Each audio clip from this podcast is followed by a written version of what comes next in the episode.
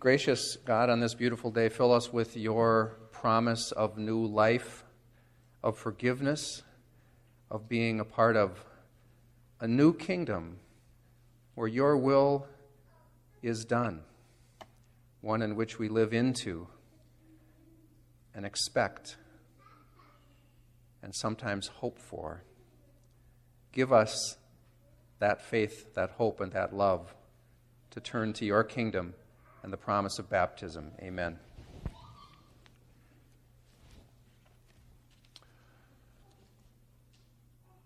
When our boys were young, we decided to venture into having pets.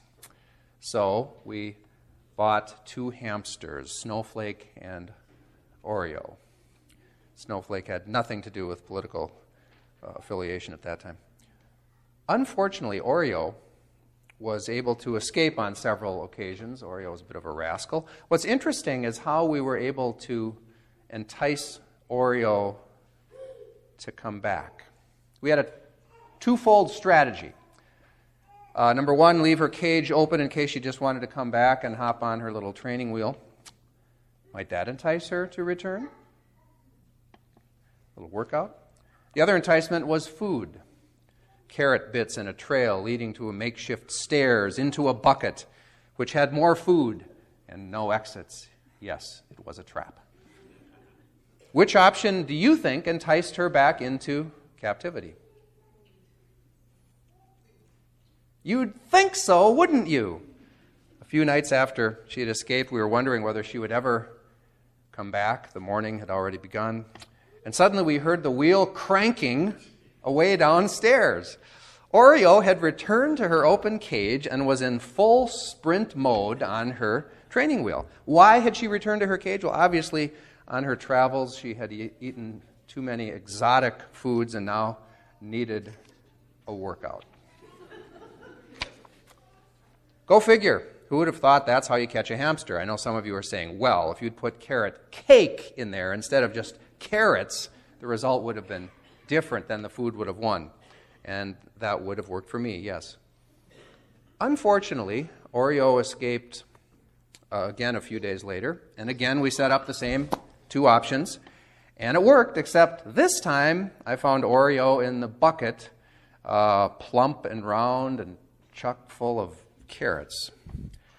So, Oreo, the old training wheel option didn't quite look so good this time, huh? And yes, Oreo escaped several more times. But it was, in each of those times, it was the food bucket that brought her back each time. Well, Oreo is a bit like you and me, folks.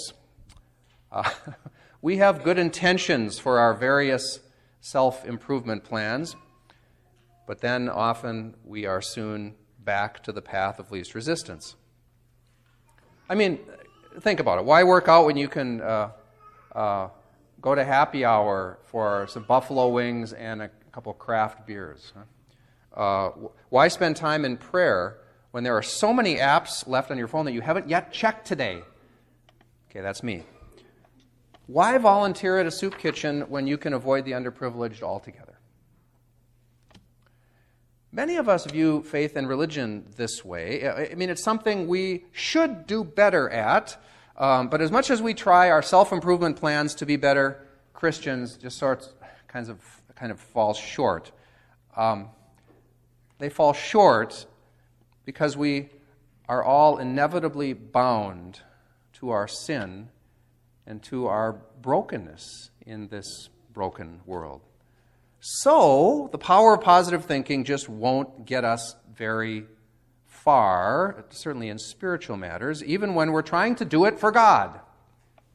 Either we're just too tired, or our various appetites or crutches carry us in a different direction. But sometimes religion and, life is an achievement for us that can generate great resolve, just like Oreo the first time that he escaped.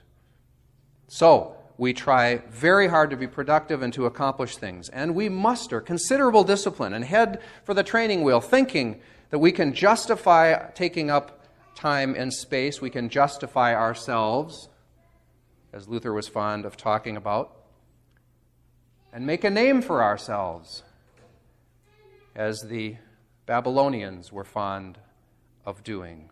Let's make a name for ourselves. And this, I would suggest to you, is the most malignant form of rebellion against God. The person who doesn't really need God, just give me the instructions, God, I'll take it from here and do it on my own, and then embarks on a Tower of Babel like project in an attempt to reach God on his or her own terms. This, of course, is the opposite of faith. It is an illusion.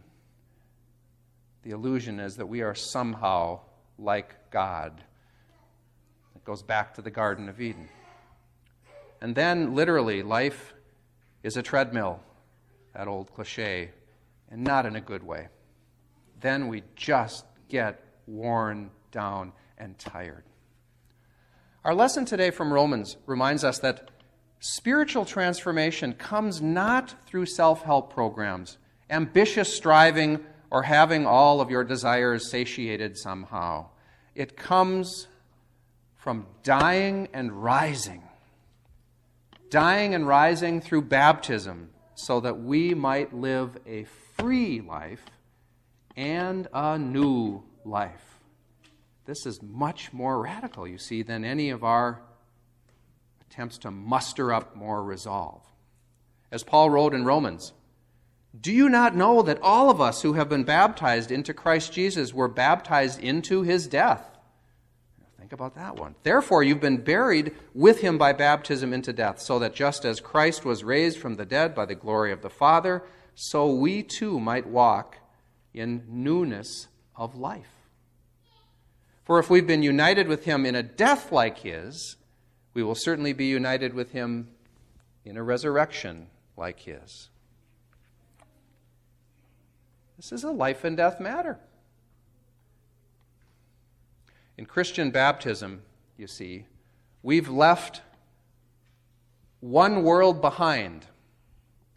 We have died to that world, the world of sin and death, and been freed from that world. And in that same baptism, we have been relocated. Relocated to a new one.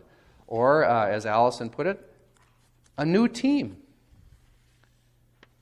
A new world promised to us by God based on grace and love where life can flourish. It's nothing less than the world created by the resurrection of Jesus. Yes, it is a forever family as Paul tells it in Romans, the liberation of uh, in baptism is very akin to the exodus for the Jews who were delivered by God from slavery, crossed the Red Sea, there's your water reference, and eventually entered the promised land. They were relocated to another country, another land. Like the Exodus, baptism is all about a pathway created by God to another world, a world where life is nurtured, not crushed. The book and movie uh, Prince of Tides, some of you may have seen that or read it a while ago, is in part a story about children growing up in a really dysfunctional family who recognize this as children and yearn to break free from that prison that is their childhood world. In the opening monologue narrated by one of the adult children, we find out that these children, in fact, located another world, however temporary, where they were free. A world that is rich with baptismal imagery. Let's just look at part of that prologue to the movie. Another world, one that was different than the one that they were used to, one that they needed desperately. As he described it, a silent, soothing world, bound by flesh and blood and water. And if that isn't uh, chock full of Christian imagery,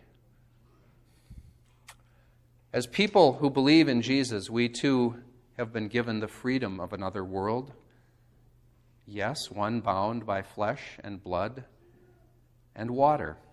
There you have the two sacraments according to Lutheran tradition, right there. The water is our baptism, and the flesh and blood are the body of and blood of Christ, of which we are a part. We are united to this body. It is this flesh, blood, and water that saves us from a broken world of growing and multiplying burdens and gives us the possibility for meaningful change in our lives. And this possibility is pure gift. We couldn't generate that on our own. Now, none of this is to suggest, if this sounds a little too fanciful, none of this is to suggest that sin has died. We uh, would beg to differ on that count. It is still around, it still lives on in this world, it still knocks us around, disfigures us, calls to us. Obviously, we still sin. Baptism does not mean that sin has died, but that we have died to sin. Through our union with Christ, we have died at the hands of sin and risen again with Christ, so that in Christ, sin cannot destroy us any longer. It no longer reigns over us. My favorite verses here For sin shall have no dominion over you. We've died to sin. We live in a different world now, one of grace and love. So, Paul would say, and Luther after him, and many others, rejoice and act like it. Act like you'd live in a different world, and this is what defines you. And yes, then, get to work all kinds of room for goals and determination after we've been relocated, redefined. Another way of putting, uh, putting it is that we've been freed from the power of sin and uh, joined the resistance. We're on a new team now, there's team again, but need to constantly remember who we are because if we want, we can let sin rule us again and give it all up. That's what we want. While the gift of grace and rebirth has been given to us, yes, the fullness of God's reign has not yet been established, so enslavement remains a possibility, enslavement to the wrong things, because we are not completely free from sin. This makes you, however, free to be a part of the resistance movement. If you're completely bound, you're not free to resist. If you're already in paradise, there is no struggle. We're in between. There's a struggle, but we've been set free. You are a part of the resistance.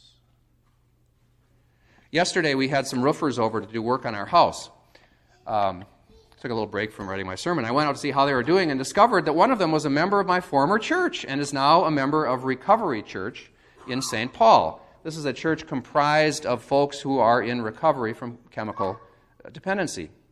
And then he went on to say how real everyone is at, at, at his church. You know, and I asked him what he meant by that, and he said, Well, at, Recovery Church, we all know why we're there. Uh, that, that we've been saved from our own self destruction, and we are now totally dependent on God. That's what he meant. In a word, they are free from prison, and they know it. They are recovering and living a new life in a whole new world.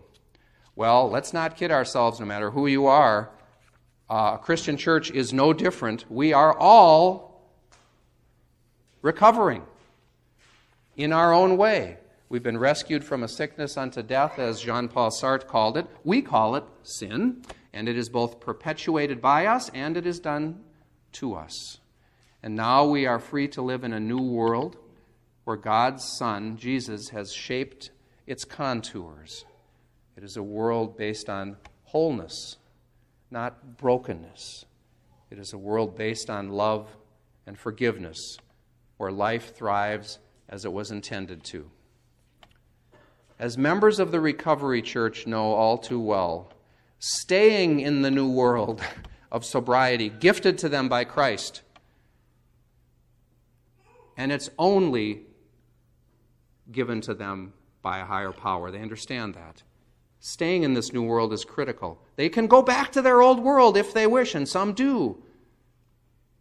But why would you go back to slavery when you were made free? Why? In closing, this is why Martin Luther wrote that as baptized children of God, we are daily called to die to sin